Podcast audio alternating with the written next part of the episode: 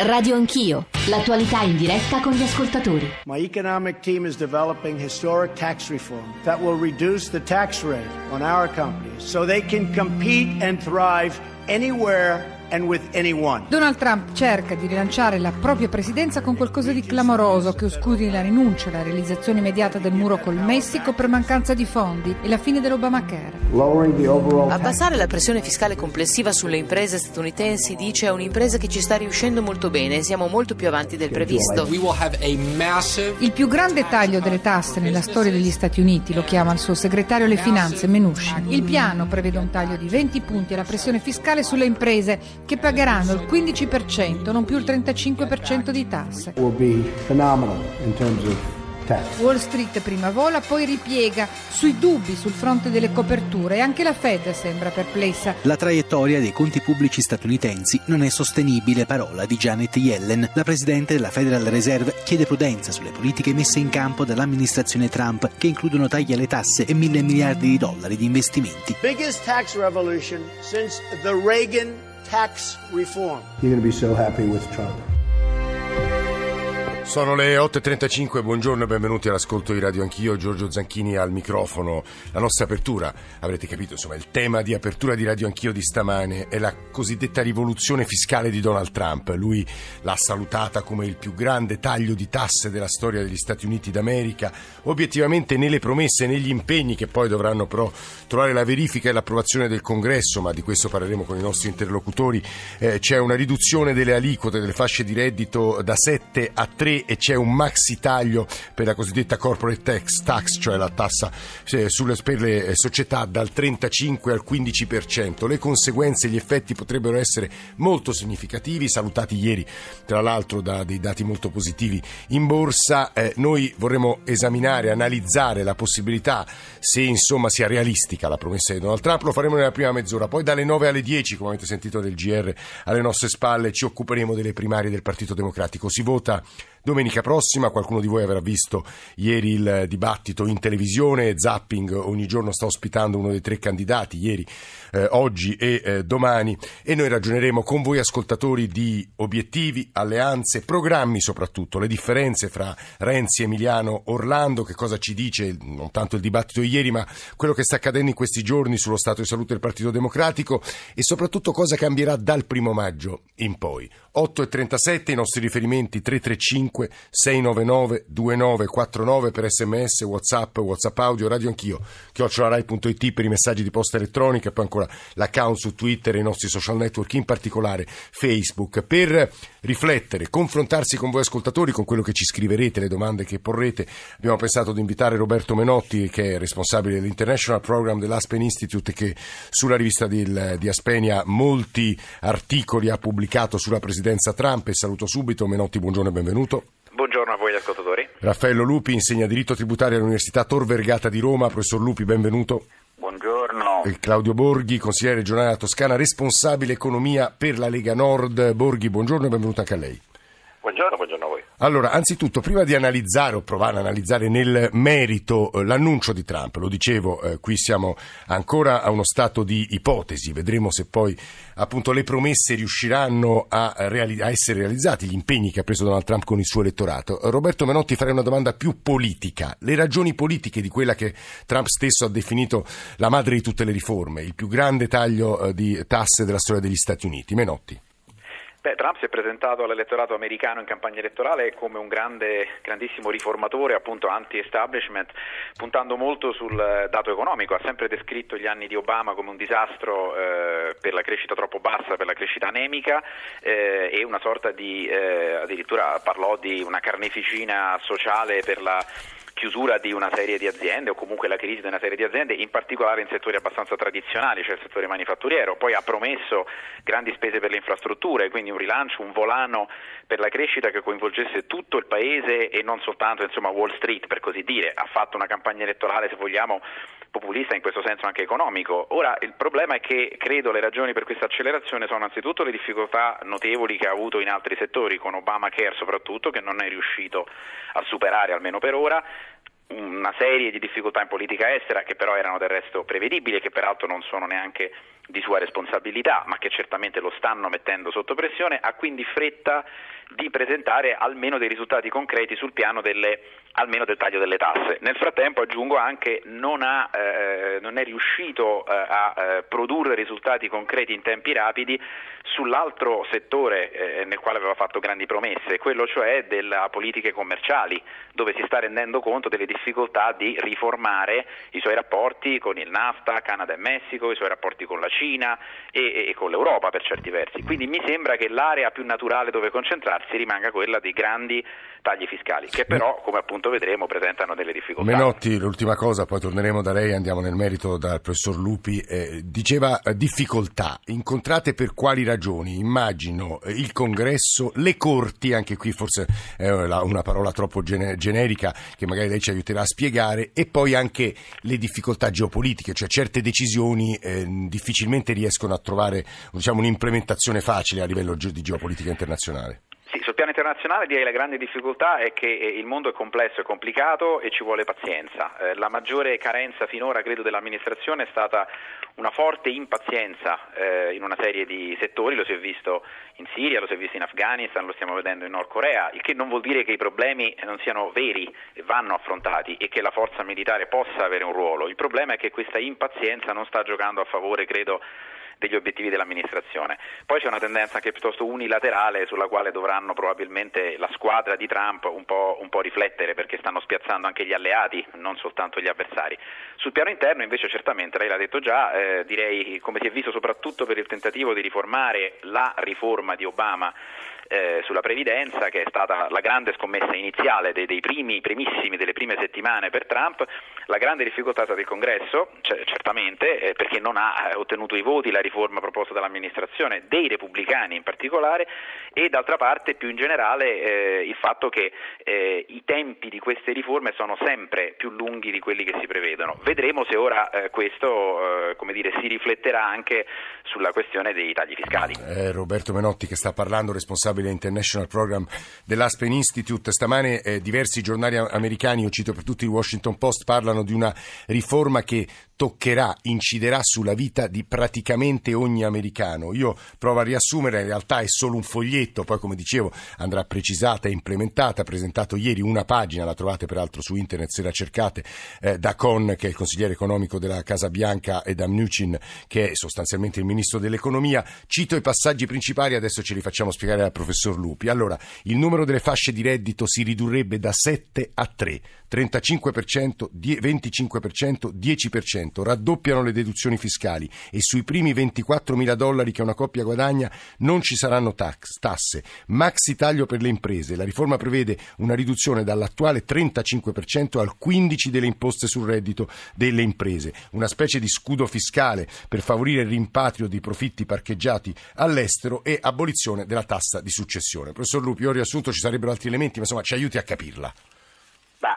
Eh, partiamo dalla cosa più semplice, quella che stanno facendo un po' tutti i paesi sviluppati, cioè l'abbassamento della tassa della corporate tax, cioè della nostra IRES, sì. imposta sul reddito delle società, sulle organizzazioni societarie, che ne so, la Coca-Cola, la Procter Gamble, la Johnson, la Apple, eccetera, che effettivamente negli Stati Uniti è rimasta alta.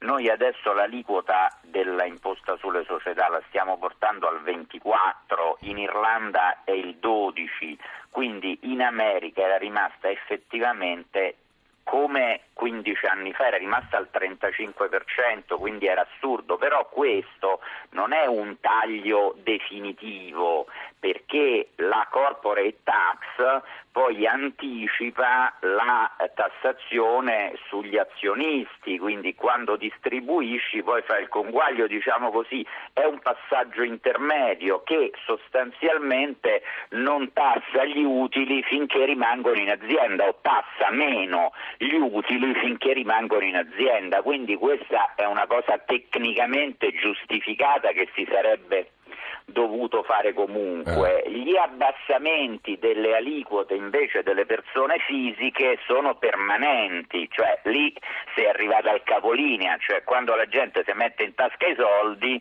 paga il 10, il 25, il 35, però non mi sembra l'aliquota massima, sì. mi sembra sempre alti, cioè è in linea con quelle degli altri paesi. Noi abbiamo 43, eh, un po' più alta, ma insomma 35-43, poi bisogna vedere all'interno quando finisce l'aliquota del 10, inizia quella del 25, com'è diciamo la scaletta delle aliquote, però sicuramente non è una mitigazione straordinaria, cioè, non è che prima era il 70% per le persone fisiche, io non ho idea di quanto fosse l'aliquota massima negli Stati T- Uniti. 39,6 leggevo io, 39,6 professore. Eh, capito, hanno abbassato i 4 punti, cioè, mentre quella corporate l'hanno dimezzata, anzi più che dimezzata, però questo ha, giusti- ha, quella giustificazione che avevamo spiegato prima. Tant'è vero che le grandi società americane, i gruppi multinazionali americani non rimpatriavano i profitti perché quando li rimpatriavano dovevano pagare il conguaglio fra le aliquote scontate, non lo so, a Singapore, nelle Filippine, nella stessa sì. Italia e il 35 che avrebbero dovuto pagare gli Stati Uniti, quindi hanno una specie di montagna di soldi nei paesi delle loro filiali che non riportano a casa perché avrebbero dovuto fare E l'obiettivo di Trump è proprio di riportare quei soldi a casa. Eh, sì, per, adesso io non ho mai creduto particolarmente che l'abbassamento di tasse in sé magicamente comporti una ripresa dell'economia. Bisogna vedere come Uh, funziona il settore pubblico. Adesso verrebbe da dire, ma i soldi per le coperture, cioè quando tu mm. riduci le tasse, mm. Eh, i soldi o riduci la spesa, sono i discorsi che facciamo sempre, o riduci la Tra spesa professor o fai debito. Torno da lei perché viene calcolato che in dieci anni le entrate diminuiranno di 2 mila miliardi, cioè 200 miliardi in meno l'anno. Lo dico perché dopo aver sentito Silvia da Roma vorrei anche la riflessione di Claudio Borghi, economista della Lega Nord. Silvia, benvenuta, buongiorno. Silvia, ci sente? Sì, sì, io lo sento, mi sentite Vada voi? pure, sì, sì, sì. Ok, perfetto. Eh, ma vabbè, io non è che sono un economista, insomma, però ascolto molto le vostre trasmissioni, insomma, cerco di documentarmi nel mio piccolo. Mm, sicuramente io credo che questo faccia parte di una politica economica un pochettino più ampio respiro, quindi eh, probabilmente pre- prenderà Trump eh, altri provvedimenti anche riguardo al mondo del lavoro ma sicuramente questa è una grossa spinta, un grosso shock economico che lui pone per l'economia statunitense, quindi mh, andando proprio ad abbracciare quello che è il suo discorso protezionistico per appunto far rientrare capitali che poi tenderanno ad investirsi nuovamente all'interno del paese. È un po' quello che poi cercherà secondo me di fare anche il Regno Unito al momento stesso in cui la Brexit eh, prenderà piede a tutto tondo. Silvia, credo lei l'abbia posta benissimo, tra l'altro in modo non dissimile da quanto scrive Giulio Tremonti stamani, che è un fan di Laffer. Laffer è uno degli economisti che stanno, insomma, il responsabile, autore della celeberrima curva di Laffer, che adesso spiegheremo anche con Borghi, e che sta dietro questa scommessa di Donald Trump. Borghi, buongiorno, benvenuto di nuovo. Anche lei è entusiasta come Tremonti della mossa di Trump, o oh, semi-entusiasta? Ma ehm, io sono entusiasta più che altro perché almeno aiuta a riflettere su delle fallacie eh, piuttosto gravi che invece ci sono a casa nostra sulle tasse. Cioè? Eh, come probabilmente avrete notato, nessuno parla di coperture. Vede, da noi ogni volta che si taglia una tassa eh, o uno pensa di tagliare una tassa, improvvisamente la domanda viene fuori e dice dove sono i soldi? Beh, non è vero, però io sui giornali quella cifra che ho citato, 2.000 miliardi, era perché l'ho, l'ho letta sui giornali, non è me la sono inventata, eh, Borghi. No, no, ma eh, appunto eh, è giusta, ma, ma, supponiamo che sia giusta, no? Allora, significa semplicemente che Trump vuole rimettere in circolo 2.000 miliardi, no? Con delle conseguenze che potrebbero essere di diversi tipi, potrebbe aumentare un po' l'inflazione, potrebbe aumentare tanto la crescita, quello che vogliamo però eh, l'intento è mettere in circolo 2.000 miliardi, quindi io riduco le tasse come uno strumento di politica economica, non riduco le tasse come uno strumento di puro, eh, pura ridistribuzione spostando da una tasca e mettendo un'altra come invece succede da noi. Eh, lo può fare e lo potremmo fare anche noi. Vale a dire, se io domani applico per esempio la nostra ricetta, vale a dire eh, la flat tax mh, mm, pura, mm, quella, Sta dicendo di Lega Nord, Lega Nord, questa perché la flat tax sì, sì, è, la, Lega, esatto. è, la, proposta della Lega Nord, ricordiamo agli ascoltatori, sì Borghi. Ass- assolutamente, eh, la, la, nostra, la, nostra, idea della flat tax al 15% con deduzione fissa, eh, allora eh, tutti dicono... Sulle società o sulle persone, su tutte e due o, o su chi? Su tutte e due, su tutte, su tutte e due, due. Sì, eh, assolutamente. Eh, di solito dicono dove trovi i soldi? E dove trovi i soldi? Perché questa domanda non viene fatta negli, negli Stati Uniti? Perché è effettivamente una domanda mal posta. Eh, I soldi eh, non, non è che sono una quantità finita tale per cui se io non ce li ho eh, cosa, cosa, succede? Eh, se io non ce li ho eh, lo Stato eh, che, che, gestisce la moneta può tranquillamente metterla in circolo. Faccio un esempio fra tanti. Lei ha citato questa cifra interessante di 2 miliardi in 10 anni. In, in dieci anni. Sì. Bene. Eh, il eh, totale di debito pubblico americano ricomprato dalla Federal Reserve con le operazioni di quantitative easing è 2.500 miliardi di dollari. Sì. Questa cifra potrebbe essere azzerata oggi senza nessuna conseguenza, perché eh, per, un bilancio, per una semplice considerazione di bilancio consolidato lo Stato americano che possiede ovviamente la Federal Reserve, si ritrova debitore creditore di se stesso, perché eh, è debitore in quanto eh, ha emesso il debito pubblico, ma l'ha ricomprato con eh, la Federal Reserve. È un po' come se io avessi fatto una cambiale con qualcuno, ma poi l'ho ricomprata e questa cambiale me la ritrovo in tasca. Se questa cambiale io la straccio non succede niente non, è, eh, una, non, non, non, si apre il cielo, no? quindi l'America potrebbe tranquillamente stracciarsi le, cambiali, le, sue cambiali che si è ricomprata e si è rimessa in tasca, vale a dire 2.500 miliardi di debito pubblico, ed ecco che già ci sono i soldi per, eh, per finanziare tutti questi anni di calo fiscale e con la maggior crescita che ne consegue. Per l'Italia, tanto per dare un'idea, ci sono 270 miliardi fino adesso ricomprati dalla Banca Centrale Europea sì. con lo stesso principio che potrebbero essere cancellati domani. Il problema è che non lo vogliono fare perché qui in Europa il debito e il pareggio di bilancio sono degli strumenti di costrizione. Eh. Nei paesi normali uno può fare politica Guardi, di bilancio. Borghi, è interessante quello che sta dicendo perché trova un eco eh, in parte di quello che ci scrivono gli ascoltatori. Ora giro a Roberto Menotti, a Raffaello Lupi, un po' dei messaggi. Un ascoltatore anzitutto ci chiede spiegate in estrema sintesi che cos'è la curva di Laffer. Lo provo a dire è una curva di crescita dell'economia innescata dal taglio delle tasse, cioè l'obiettivo di Trump, tale da generare nel lungo periodo, eh, in ragione della crescita economica, perché questo è il nodo che genererebbe, nuovi introiti fiscali in grado di bilanciare quelli persi con la riduzione delle aliquote. Fu anche, credo, alla base della rivoluzione fiscale di Ronald Reagan. Allora, i capitali escono dall'Eurozona, ci scrive Michele, per andare negli Stati Uniti, Trump lo sa e può tagliare le analisi. Eh, l'analisi di Borghi, scrive, scrive Trump, mi sembra, scrive un ascoltatore, mi sembra condivisibile, c'è una mail un po' più articolata eh, di Pietro, forse non a tutti è noto che gli Stati Uniti hanno già inflazionato il mondo molto di più di quanto abbia fatto l'Italia o il Giappone, pertanto a Trump basta che aumenti il suo disavanzo e potrebbe persino ridurre le tasse a zero per tutti. La morale è che il pareggio di bilancio è una regola di qui, dicevo, le parole di Borghi, è una regola solo in Europa, ma tutti gli altri stati sovrani sanno bene come risolvere qualunque problema. Eh, allora, eh, Roberto Menotti e poi Raffaello Lupi, anche eh, a margine di quanto avete ascoltato sinora. Roberto Menotti.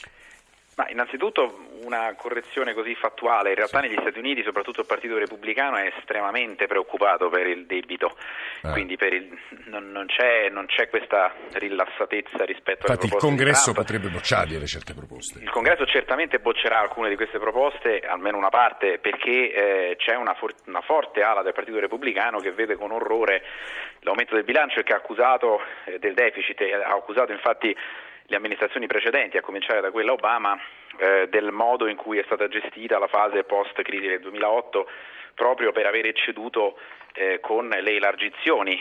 Eh, non, non, dimentichiamo che il taglio delle tasse, sì è vero, eh, può rimettere certamente in circolo eh, ehm, come dire, ricchezza, eh, ma non, questo non è gratis, nel senso che comunque c'è una spesa per eh, appunto Trump ha anche promesso spese enormi per le infrastrutture e per il rilancio che costano oltre al taglio delle tasse, quindi si tratterebbe di un doppio peso da, eh, da, imporre sull'economia. Ma al di là di questo, che è una valutazione che faranno gli americani, che non possiamo fare noi diciamo, dall'esterno, il parallelo con l'Europa poi è un po' eh, delicato appunto perché invece l'Italia dei vincoli ce li ha e come? Perché sì. li abbiamo firmati questi vincoli, non ce li hanno imposti dall'esterno, attenzione, siamo volontariamente vincolati nel caso italiano.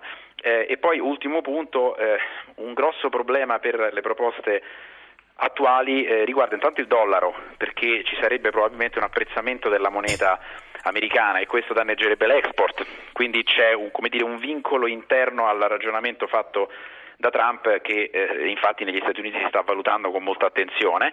E poi c'è un ultimo aspetto, in realtà la crescita negli Stati Uniti non è particolarmente bassa No. anche se è relativamente bassa in termini storici, dopo una recessione normalmente gli Stati Uniti si riprendono con più rapidità, ma nel 2016 sono cresciuti attorno all'1,6%, che non è certamente una crescita molto bassa per un'economia matura, e attenzione, la disoccupazione è attorno al 5%, ora si può discutere sulla qualità sì, dell'occupazione sì. senza dubbio, e Trump lo ha fatto molto spesso e giustamente, però attenzione perché il, il, dire, il margine per un grande rilancio eh, che passi attraverso tagli delle tasse e spese infrastrutturali infrastrutturali non è ampio come sembra perché l'economia sostanzialmente non va così male, seppure, abbia, seppure certamente no, ha questi delle sono aree dati, sono dati Menotti, obiettivamente da considerare. Io nel dare la parola a Raffaello Lupi per una considerazione di chiusura eh, aiuterei gli ascoltatori che ci domandano parlate per favore in italiano che cos'è la flat tax, Lupi lo spieghi lei meglio di me poi chiuda lei flat tax è una aliquota IRPEF proporzionale, cioè uguale per tutti indipendentemente dall'ammontare del reddito, però che si pensi di rilanciare l'economia con la curva di Laffer, cioè Tremonti lo scrisse quando faceva il ministro delle finanze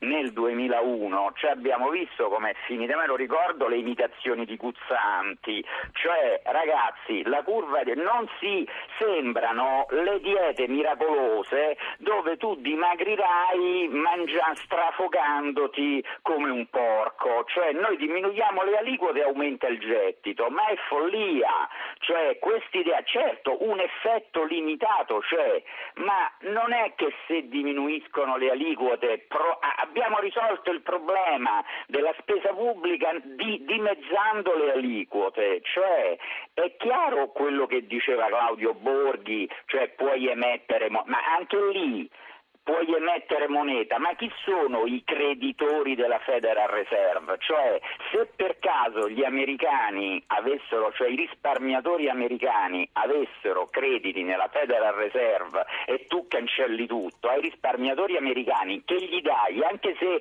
i risparmiatori giapponesi hanno il debito pubblico sì. giapponese o noi in Italia avessimo il debito pubblico italiano e tu lo cancelli, ai risparmiatori italiani che hanno in mano il debito pubblico, che gli racconti rispetto a quelli che hanno in mano il debito pubblico magari tedesco, inglese o americano? Cioè, non ci sono bacchette magiche purtroppo. Mm, Raffaello Lupi a chiudere, abbiamo pochissimi secondi, non so Borghi se in 20 secondi riesce a replicare sbagliato il professor Lupi, che, che, che, peraltro saluto, non si cancella il debito per in mano a un risparmiatore, si cancella solo il debito già ricomprato dalla Federal Reserve che quindi è già consolidato, non c'è nessun risparmiatore che rimane senza soldi. Eh, è come, ripeto, io ho fuori quattro cambiali, se tre sono in mano per, a, ad altre persone e una me la sono ricomprata, che è il caso dei titoli ricomprati col quantitative easing, quella straccio.